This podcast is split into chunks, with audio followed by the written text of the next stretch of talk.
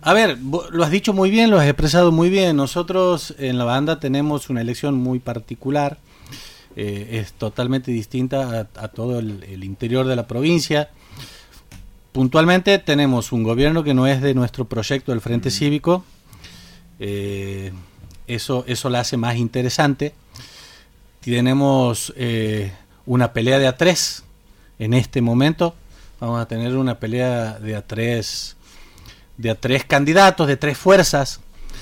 Nosotros hace mucho que venimos intentando desembarcar en el municipio del 25 de mayo y no se nos da, pero converso mucho con Yamil. Yo a Yamil lo conozco de hace mucho tiempo.